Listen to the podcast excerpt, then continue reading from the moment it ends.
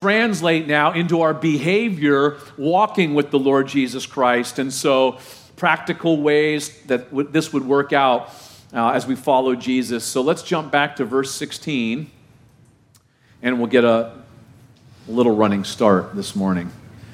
Let the word of Christ dwell in you richly in all wisdom, teaching and admonishing one another in psalms and hymns and spiritual songs, singing with grace in your hearts to the Lord. And so Paul says, let, let your hearts be filled richly with the word of Christ, with the word of God.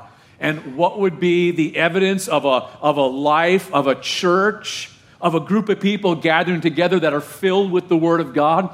There'll be teaching and counseling. That's what that word means, uh, admonishing counseling, warning one another, that we would be ministering to one another. If the Word of God is in you richly, you've got something to share. You've got not, you're just not a miser. You've got something to share with others. And this is a beautiful picture of the body of Christ, um, how the body is to function when we're filled with the Word of God. And remember, the parallel text for this is in Ephesians 5. If you're taking notes, you can check it out. Sounds very familiar to these verses. Don't be drunk with wine, in which is dissipation, but be filled with the Holy Spirit, singing and making melody in our hearts to the Lord, speaking to one another in psalms and hymns and spiritual songs. And so, a word filled believer will be a spirit filled believer, and vice versa. Does that make sense? And so, singing, there'll be singing, there'll be worshiping the Lord. It's glorious when the church functions the way it should. And I love coming to church to be with you guys.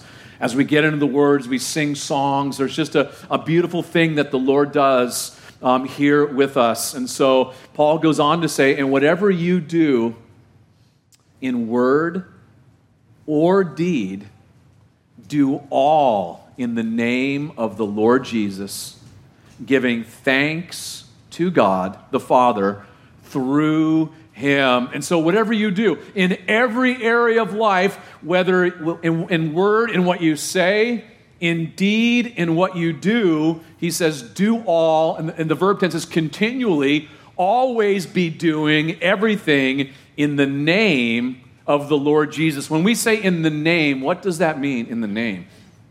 Isn't that interesting? Because we kind of throw that out, like when we pray, right? We say, bing, bing, bing, bing, bing, bing. In Jesus' name we pray. Amen. Does that mean like 10 4 over and out, good buddy? Is that what that is that what is there for? What does in the name mean exactly? It's okay, a little too much Christmas cheer. I know you guys are kind of perking up. Here we go. You ready? In the name can mean number one, in the authority of when we are sharing the Word of God, we're sharing the Word of God in the authority of Jesus Christ, sharing the truth and love with people. When we share the gospel, right? Jesus said, when you do that, when you make disciples, lo, I am with you. So I would say, number one, it's in the authority of the Lord Jesus Christ. Number two, I would say it also means in line with the character and nature of Jesus Christ. When we say in the name of the Lord Jesus, it, it, it coincides with his character and his nature. And I would also say, I would also say in the name means that we bear his name. We represent him as well. And so every, every time we speak, every time we do something, we are to do it in the name, in his authority, with his authority behind whatever we're sharing, whatever we're doing, um, and also in accordance with his character and nature. Jesus, the Bible tells us, is full of grace and truth. Isn't that a great description of our Lord? He also said about himself, I am gentle and lowly in heart. And so, if we're doing something in the name of Jesus, those are some things that we should see in our, in, in as we're sharing, as we're doing things. Isn't grace and truth a great balance? If you're all truth and no grace, it's harsh, isn't it?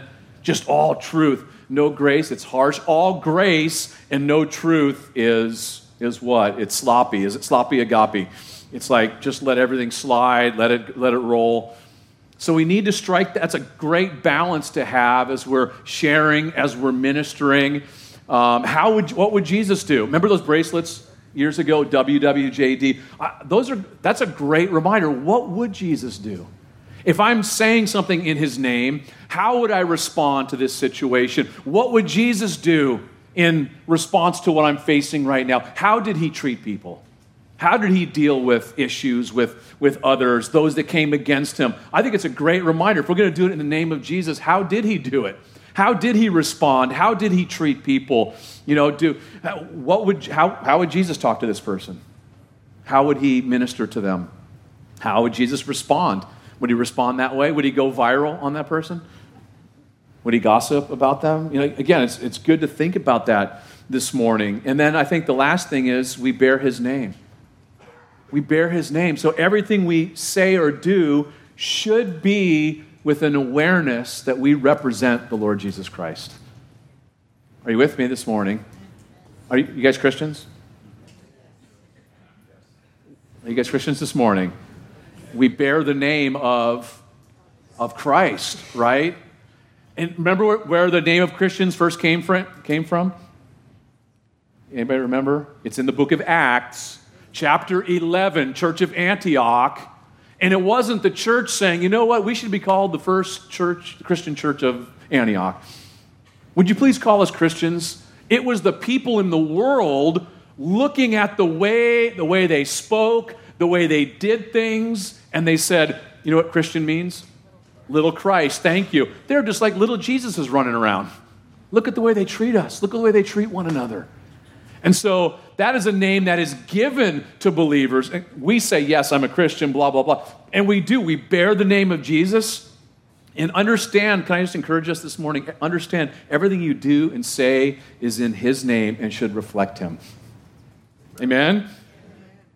And the reality, and here's because the reality is people come to conclusions about Jesus by the way we, we carry our lives, by the way we live our lives. People come to conclusions.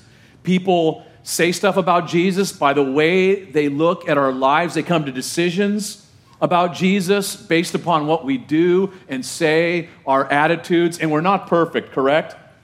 Do we blow it? Do we make him look bad sometimes? Can I encourage us when you do to come clean, to ask for forgiveness? That is a huge testimony especially to unbelievers in the workplace or at school or in your neighborhood, when you misrepresent the Lord to them, is to go to them and just say, you know what, forgive me. I was wrong there. That, was, that is not a reflection of my Lord. I blew it. I sinned. And then want to really blow them away? Ask them to pray for you. Pray. How do you do? they get all locked up, man. But it's good. You've planted a seed. You've been honest with them. You've been real and transparent with them. They recognize that you're not a hypocrite. You're not a phony. That you actually believe what the Word of God says. That we are to confess our sins to one another and pray for one another that we may be healed. You can even tell them, I need healing in this area of my life. I need Jesus to touch this area because I fall short. And when we're real with people, it says something about our relationship with the Lord Jesus Christ, that we have something real going on. Amen? And it takes, it, we need to humble ourselves, make things right sometimes. And it's a huge testimony. Look at the second half of the verse giving thanks to God the Father through Him. So being grateful, thankful, communicating to our Heavenly Father. Notice what it says through the Son. And it's because of Jesus we can boldly come before the throne of grace. Isn't correct?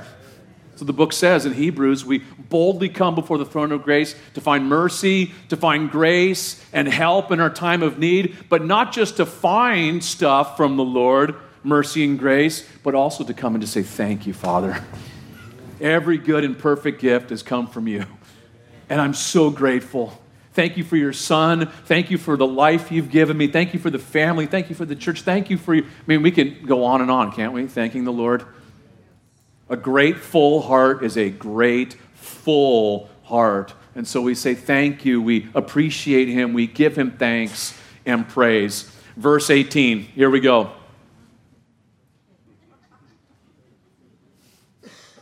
Don't be, don't be elbowing your wife. What are you doing? Just kidding. I, I didn't see that happen. Wives, submit to your own husbands, as is fitting in the Lord. Husbands, Love your wives and do not be bitter toward them. This is so good. So, the home. Listen, listen, gang, the home is where the rubber meets the road. This is where our theology gets worked out practically in our home, whether we're the real deal or not. This is where it happens, where we're together and we're walking, either we're walking in these things or we're not walking in these things. And so, we, this is, the home is where we experience God's wisdom. When we do these things that He asks us to do, we get to see God's wisdom, don't we? Do you guys get to see God's wisdom ever? We do. We get to see God work in our homes and, and do those things that only He can do. And so, listen, doing things God's way, it's the best way, isn't it? Who invented marriage? God did. And marriage done God's way is awesome. Marriage done our own way, it's miserable. You guys know what I'm talking about? There's pl- listen, if you don't believe that, there's plenty of people that I can share with, I can introduce you to that can share with you testimony about doing it God's way and not doing it God's way. And I, will te- I'll share with you too. I am so grateful that Tanya has hung with me for the almost 30 years we've been together. She's given me so much grace and forgive grace and space, mercy. I am eternally grateful for my radical Christian babe. And so God gives us instructions, right, for our marriages to function in a healthy way so that we would be blessed. And did you notice it's so simple, isn't it? It's not a book written on marriage. It's not volumes on having a successful marriage. It's two commands, isn't it? I think the Lord kept it simple because he likens us to sheep, doesn't he? And the shepherd is not dependent upon the IQ of the sheep. He's made it really simple for us. Is God a God of order? What happens when things are out of order? Chaos. I heard chaos, that's right. It's out of control, right? When things are out of order, eh, we like order, don't we? Do we like order? Do you like order in your car? You don't just jump in your car and hit drive. Get, there's an order, correct? Ignition, key, ignition, right? Step on the brake. We like order, don't we? Order is crucial, you guys. Our God is a God of order. I almost fell out of my chair this morning reading my Bible, First uh, Chronicles 15. And you don't need to flip there. I'm going to just kind of paraphrase real quick. It's when David, King David, brought the ark into Jerusalem. Y'all remember that? All y'all remember that? The first time he brought it in, how'd that work out? No bueno, right? Epic fail. Disaster. Second time, three months later, you know what he did? He read his Bible. David read his Bible and said, Listen, we should have never put the ark on a cart like a Philistine does. The Levites are to carry the ark at all times. And it's a picture of us carrying around the Lord wherever we go. There was a picture blown. And what happened? He told the Levites, he said, We were out of order. God showed me the proper order, and it would have saved a lot of pain if they had done it God's way from the beginning. And what's so interesting is you continue to read that chapter, it says, when the Levites lifted up the ark to carry it, it said God gave them the strength to carry it. Isn't that beautiful? Because when we do it God's way, when we are do it according to God's order, who's going to give you the strength to do it? Who? God is. He's going to give you what you need to do it when you say, okay, Lord, I'm going to love my wife as you've called me to. I'm going to submit to this bozo, Lord. No, this great dude you've given me. And He's going to give you the strength to do it. It's, it's not complicated, one command for both of us. He wired us, He knows what works, how to bless us. Here's our foundation Wives, submit to your own husbands. And notice the, the last part of this verse as is fitting in the Lord. If something doesn't fit, what does that mean? If it's not fitting, that's right, not appropriate, right? If so, it's inappropriate. is the idea. So it's inappropriate to wear your nightgown out to dinner. Uh, that's safe to say that? Do you still, gals, you still wear nightgowns? I don't know. PJs. You don't wear your PJs on a hot date with your guy, do you? It would be, it wouldn't be fitting. It would be inappropriate. Also, if it's not fitting, if you have something that doesn't fit, it can be tight, can it? Like what's going to happen in the next couple weeks, trying on certain clothes right? And then you, you finally get that button, you get the zipper going, and you finally get the button. You guys, you're laughing, you know what I'm talking about? Honey, how do I, honey, how do I look in this? finally get in there, and does it feel good? No, it's, it's what? It's uncomfortable, it's painful, it's not fitting. But when wives submit to their own husband, guess what? It's fitting, it's appropriate, did you guys see that? So, what does this all mean? Married gals submit. It means to arrange yourself under. In other words, you're living under God's arrangement, His order. When you do this, you are under God's plan. You're doing things according to His will, His desire, His choice. But disregard this, and you're outside of God's plan. You're outside of God's order. And so, do marriage outside of His order, and you will not experience His power his grace, what He wants to do, and the work of His Spirit He wants to do. And notice when the wives submit to your own husbands. So married gals are to place themselves under their own husband's leadership. And I have to mention this, it's not, it's not every guy you submit to or your boyfriend. We had, some, we had someone mentioned that this morning, came up to me after service. What about submitting to boyfriends? Do, do, do we do that? No, no, no, no, no. That's your brother in the Lord. That's your sister in the Lord. It doesn't say submit to them. C- correct? Are you guys with me? This is important because there's some boyfriends that'll try to iron fist girls. It's like, no, no, no, no, no. Have them come to the office. We'll talk to them. Show them the rock pile outside. No, no, no. Just, just.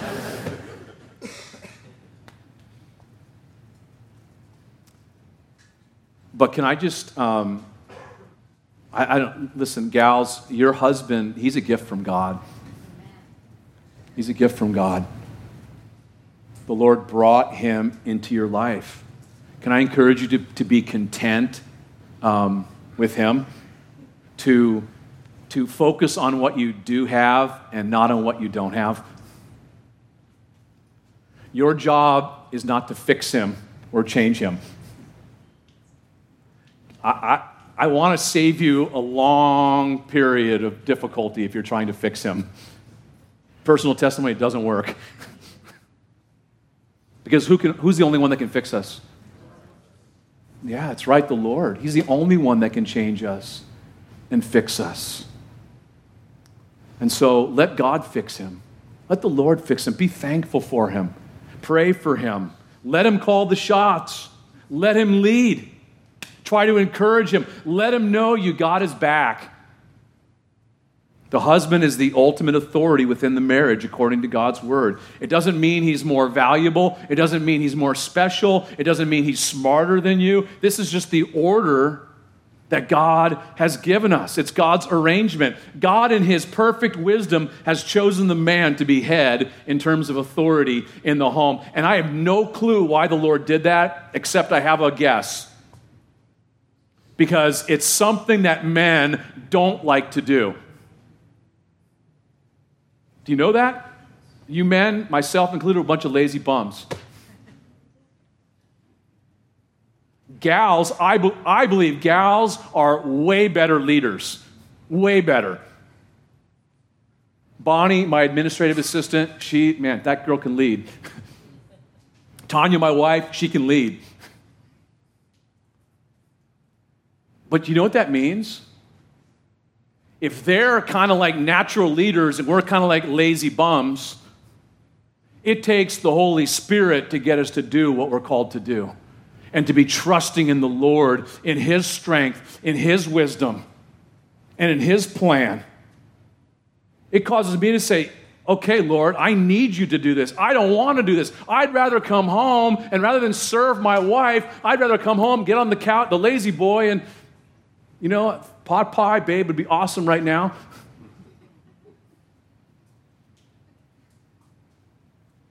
I'm just like being honest. But it's like, no, I need to be filled with the Holy Spirit to lead. Gals need to be filled with the Holy Spirit to submit to their husbands. Men, we are to lead in our homes like Jesus. This is not talking about bossing our wives around. It's a picture of Jesus Christ and us, the church, in all of this. As the church submits to Jesus in all things, right? The Lord is the one that loves us and cares for us and cherishes us and nourishes us. The husband is to lead, the wife is to follow. Leading is not an easy thing to do. And I am, again, I'm eternally grateful for Tanya because she is my helpmate and I need the help. I don't run the house on my own. She allows me to make decisions. I receive her input. I've learned, like so many times, God speaks through my wife. Has anybody else learned that? If not, maybe, maybe you've tuned out a little bit. The Lord uses our babes. I know that she has my back, and I can go to the edge of hell and back with her. And she is stuck with me through it all. And when all the kids are gone, except for Luke, he'll be with us. All the kids are gone, it's going to be just her and I. When all the smoke clears, when the arrows are out of the quiver, bling, it's just her and I. And so I'm super grateful for her. Can I ask you a question, gals? Does your husband feel supported in his God given role? Does he feel supported? Or is there constant friction, tension, and battle in your home? Again, it's a great question to ask. Well, how's it going in the house? How's it going in the home? Again, because this is where the rubber meets the road. And so when we do this, it is fitting, it's what's proper, suitable in the Lord. And by the way, because I, I, know I'll get this question asked, is there a limitation to this? There is. No wife has to submit to her husband if he asks her to do something unbiblical or contrary to the Word of God. Are you with me? If he says, you need to do this, and it's unbiblical. You call a time out. I love you, honey, but I'm submitted to my Lord Jesus Christ, and his word says, bada bing, bada bang, and you, and you got it, and you share the word with him. Joyful submission, though, is an evidence that you belong to Jesus. It's evidence you belong to Jesus because who is our example in all things? Jesus, and he was lovingly submitted to the Father in all things, correct? So when you're walking in this, gals, you're, you're walking in Jesus' footsteps, going the direction that he wants you to go. And so the hubby is called to lead. It's a heavy thing. Um, it's a heavy thing to know God's will, to keep the family right in the middle of God's will. It's a great blessing. Can I just encourage you, gals? It's a great blessing to give your husband, uh, to entrust him with the decision making um, in the Lord. It's a great blessing. Well, wait a minute, Pastor, he's an idiot. He's. Can I, can I encourage you to pray for him?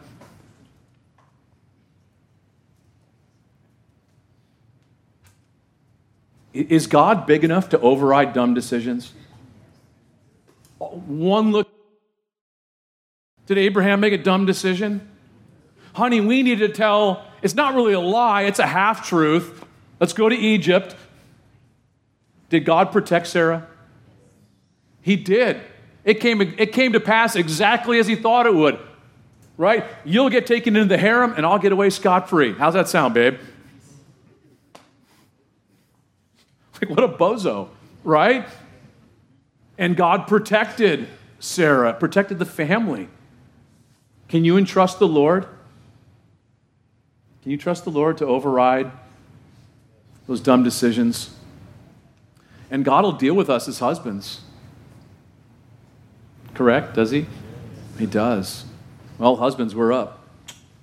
Husbands, love your wives Married dudes, love your wives and do not be bitter toward them. And it's, all, these ver- all these verbs are on the continual tense, and the verb here is agape, it's sacrificial love, right? It's a God love, it's a love that only God can supply. And so we are to willingly lay down our lives for our wives, to, to care for them, to take pleasure in them. Jesus shows it toward us, doesn't he? That love? Does Jesus show us that love? Yeah. How well does the Lord treat us, gang? He treats us so well, doesn't he? And love starts at home. Loving leadership is what God has called us to as husbands. And sacrificial love, agape love, demonstrates you're the real deal. You're a Christian husband. And our kids should be able to say, Whoa, wow, time out. Look at the way that dad loves mom. There's something awesome going on there. There's something real going because our kids can smell baloney, can't they? They know if we're if you're something different here than you are at home. Do, do they know that? They do. And a lot of times our kids won't call us on it. I would encourage you as a parent, have them call you on it. My girls know if I'm not the same dude I am in the pulpit as I am at home, you need to call dad out. Because I don't want phony in my life. I don't want phony in your lives either, guys. And so God knew what our wives would need. Not only telling her you love her, is that important? All you got to do is ask your wife if she'd like to be told that. Well, I told her back when, at the altar. It's not good enough, man. They need to be reassured of our love. So, not only telling them, but demonstrating love to them as well. And notice it's interesting here what he says. He adds on, do not be bitter toward them. If something's bitter, is that good? What's bitter mean?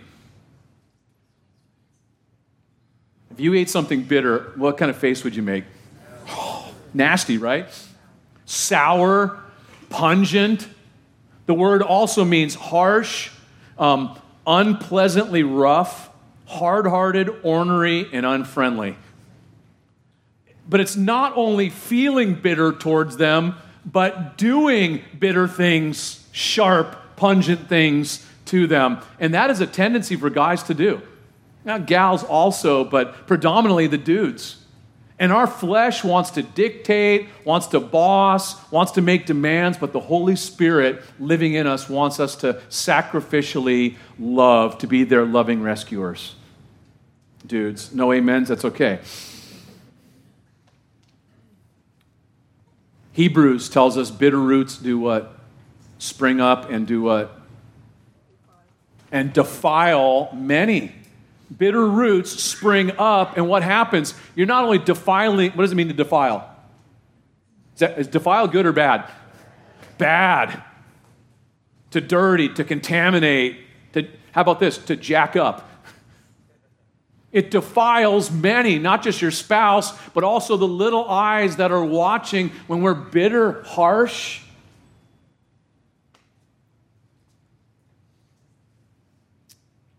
And you know what I've learned over the years in marriage counseling? A lot, a lot of years, 20 years, um, with marriage issues, usually I hear about lots of symptoms Here's what's going bling, bling, bling. And, and, and, and there's going back and forth and bling, bling, bling. And I'm like, I can't even sort all this out. And that's, you know, that, that's cool because I'm not called to sort it out. Because only God knows the full picture, correct? Here's what I do know those are all symptoms of a greater issue. And you know what the greater issue is? You're not doing what God called you to do. God's called you to lovingly submit to your husband, and God's called you to love your wife and not be bitter towards her. Can we do that? Oh, I knew you'd say that. I knew you'd point me to the Bible. where, where did you want me to point you to? Like Mad Magazine or something? and then I'll be like, okay, so what you're doing now, how's that working out for you? Not good. Then why don't you try repenting and turning the, making the adjustment and start doing this and see what will happen. And what happens? Sometimes it's like a couple weeks later. Guess what, Mike? We've been doing what you said. No, not what I said, what the word says, and it's working.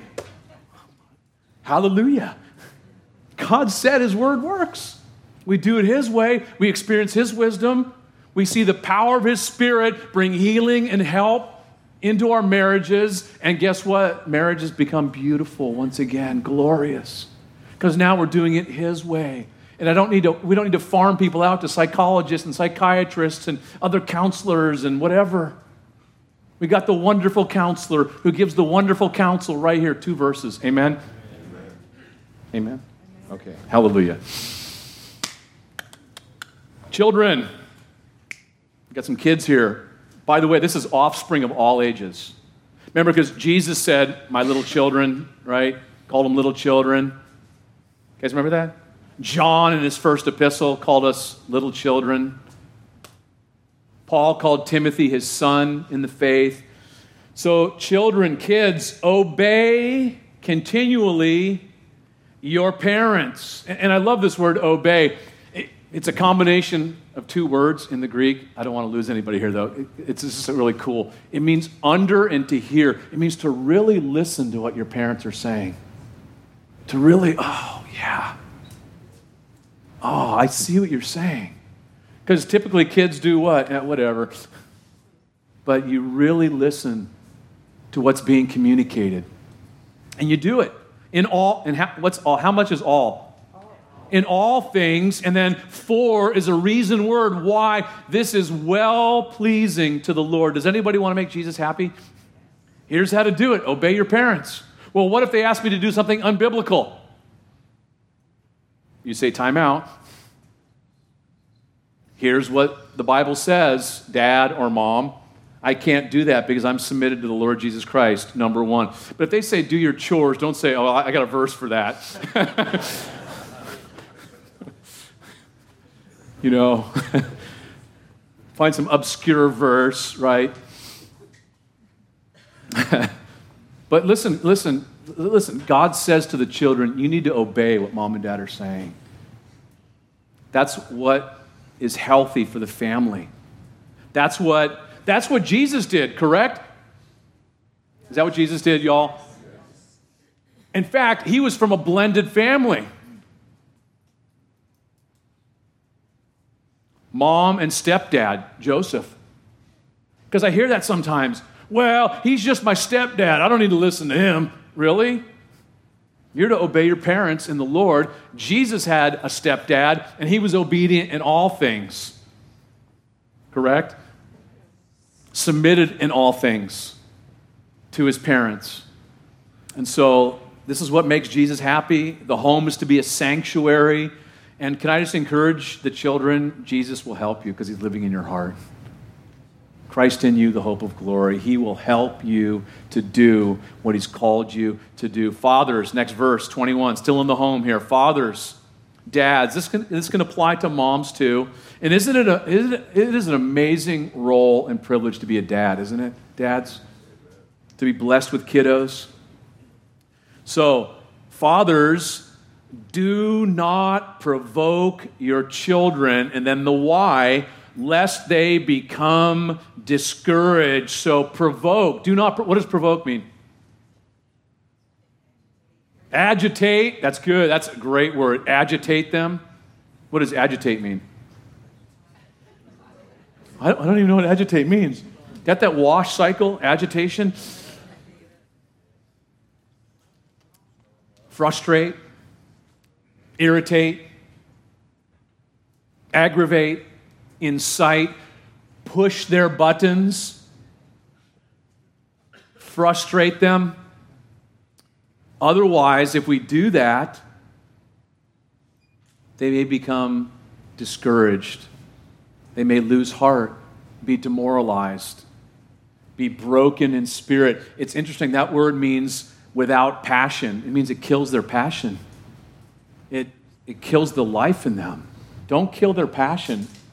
Dads, And dads, especially, have the potential to discourage or to encourage their kids, but provoking them kills their passion. And parents are, we are not to use our authority to provoke our kids. Do you guys see that there? That's an abuse of power. There can be sternness, but we have to be careful not to go overboard. There needs to be a balance. Are you with me on this? This is like super crucial. There has to be a balance. Can I, can I ask you, are you encouraging your children? Parent, dad or mom, are you, I mean, it's a question just to stop and say, have I been encouraging my kids? How have I been encouraging them? If you don't talk to your kids and listen to them, or if you're never around for your kids, they're going to be frustrated. They're going to be provoked, is the idea. Demanding something from them that is impossible for them to provide, like perfection, guess what? They're going to be discouraged. They're going to be provoked. Because they're going to say, Dad can never be pleased. There's no hope. I just can't do it. He's, de- he's too demanding for me. There's no grace.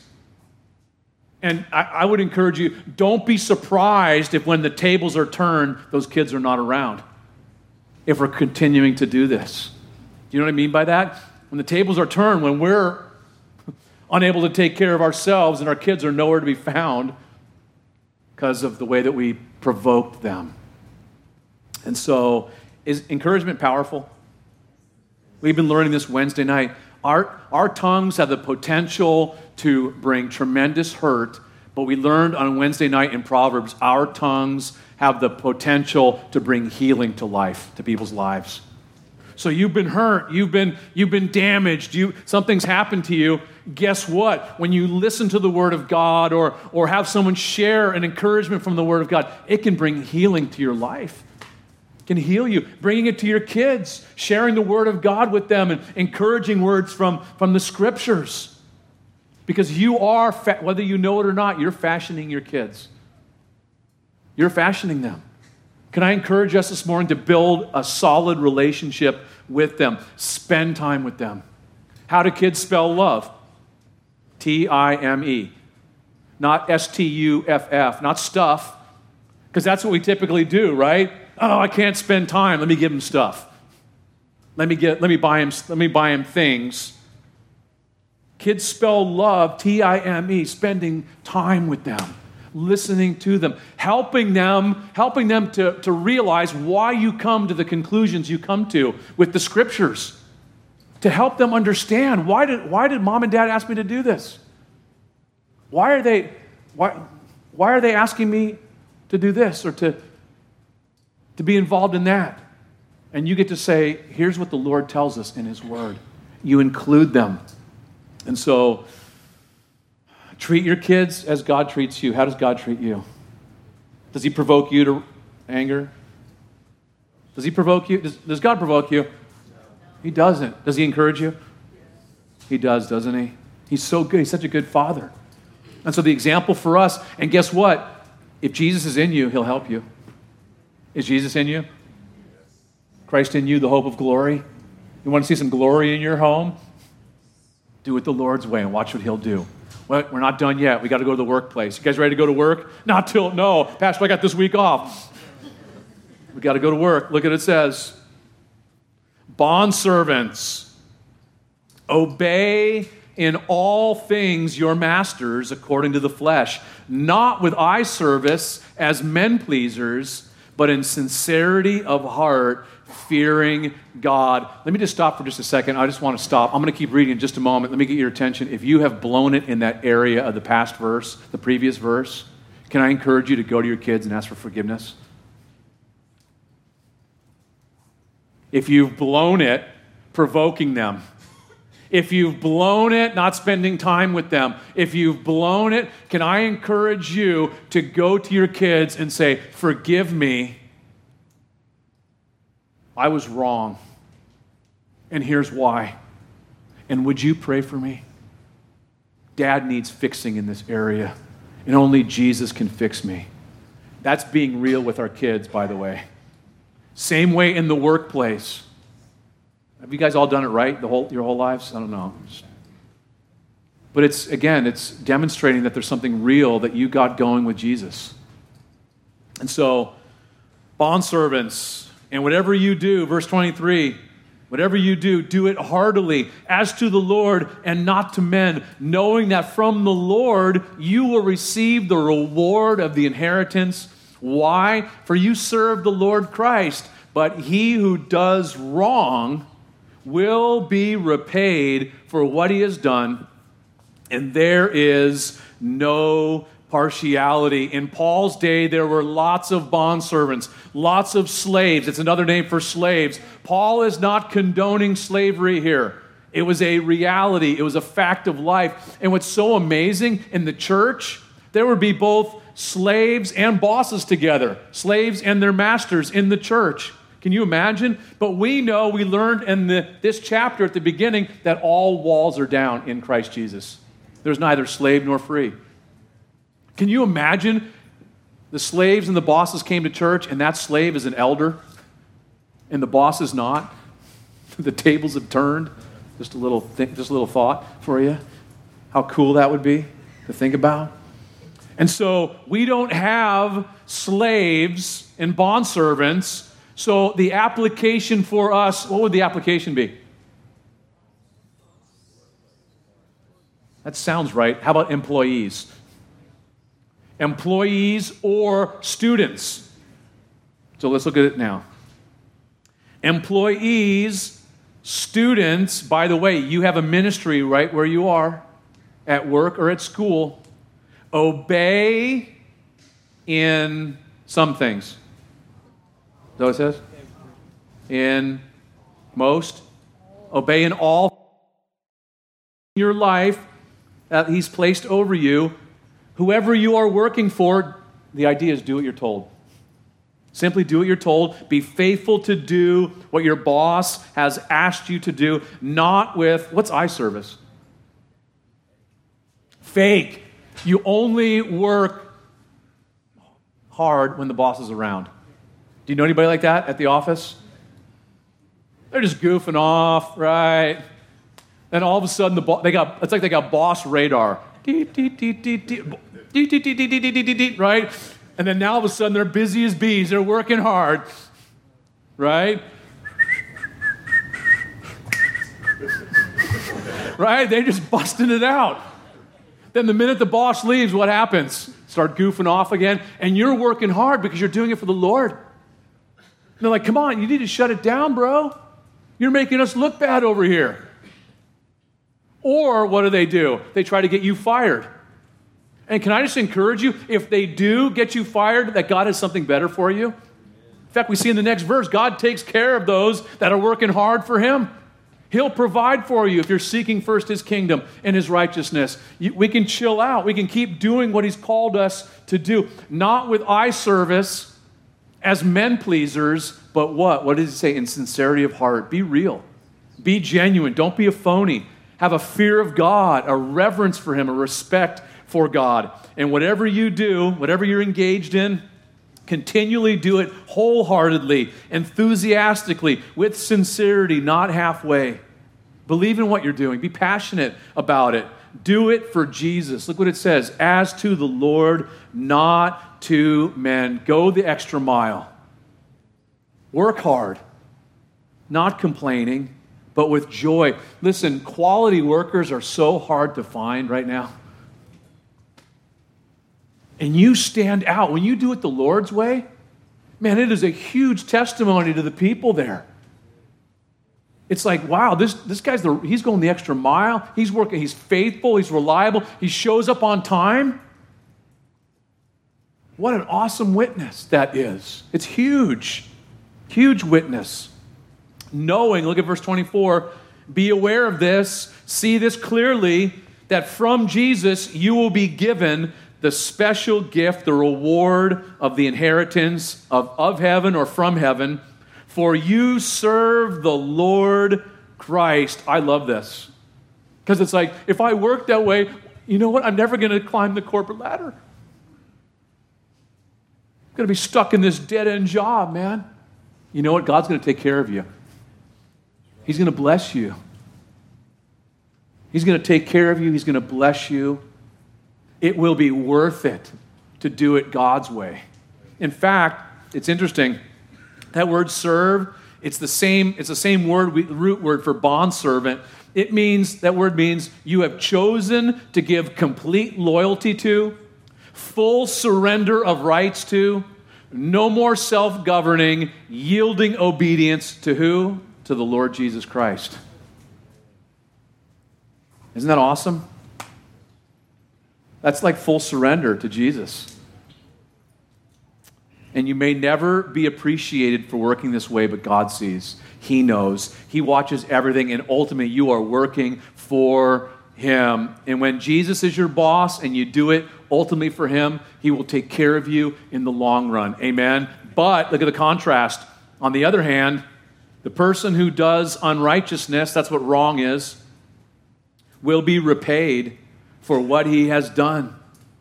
The one who does unrighteousness inflicts hurt on others, ignoring God's word, committing injustice. That person literally will be recompensed for his deeds. Why? There is no partiality, there's no favoritism. It, listen, if you choose to do wrong to others, don't be surprised when painful consequences come back upon you. You guys see that with me? And the context seems to be working or in the workplace, but God chastens his children. You know, God corrects us, disciplines us sometimes. And it's possibly talking about in eternity, it matters. There's rewards and loss of rewards. Doing it God's way, you get rewarded. Not doing it his way, you don't get rewarded. We got one verse. Don't stop listening.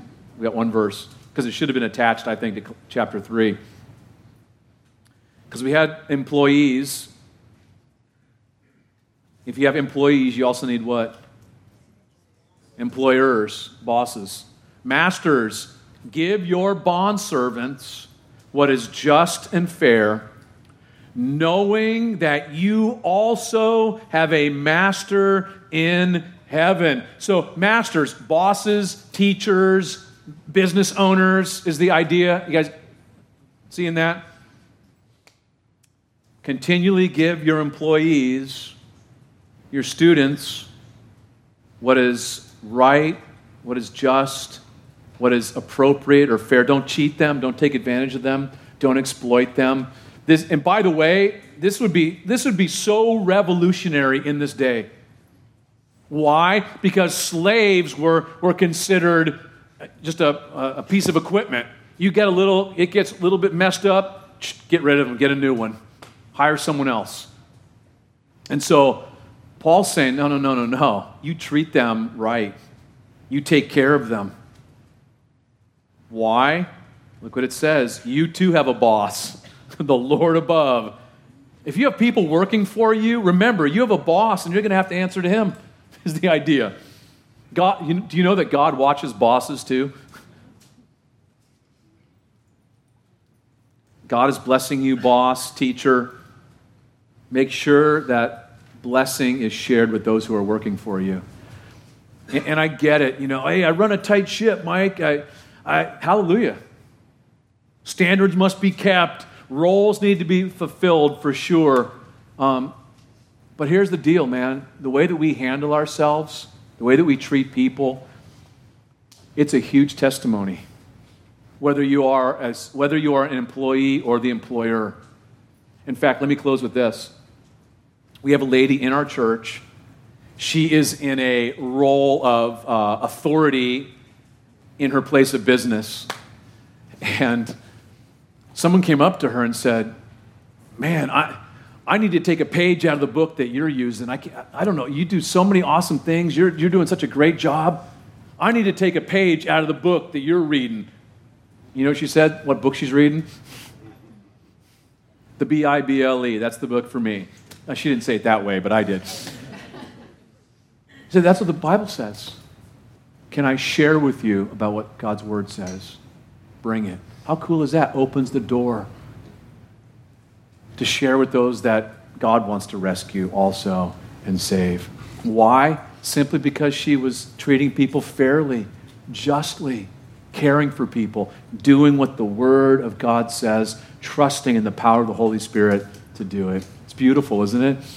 Amen. In Jesus' name. Lord, thank you so much for your word this morning. And I pray, Lord Jesus, as your word washes over us, that that stuff that doesn't belong would fall, just fall away, be washed away.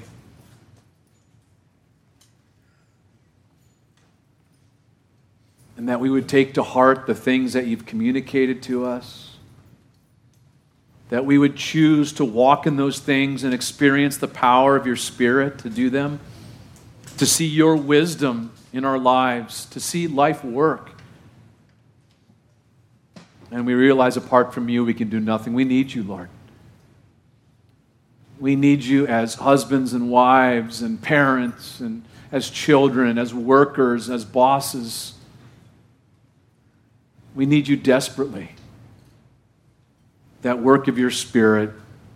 And so, as we give you our obedience, thank you for how you work in our lives.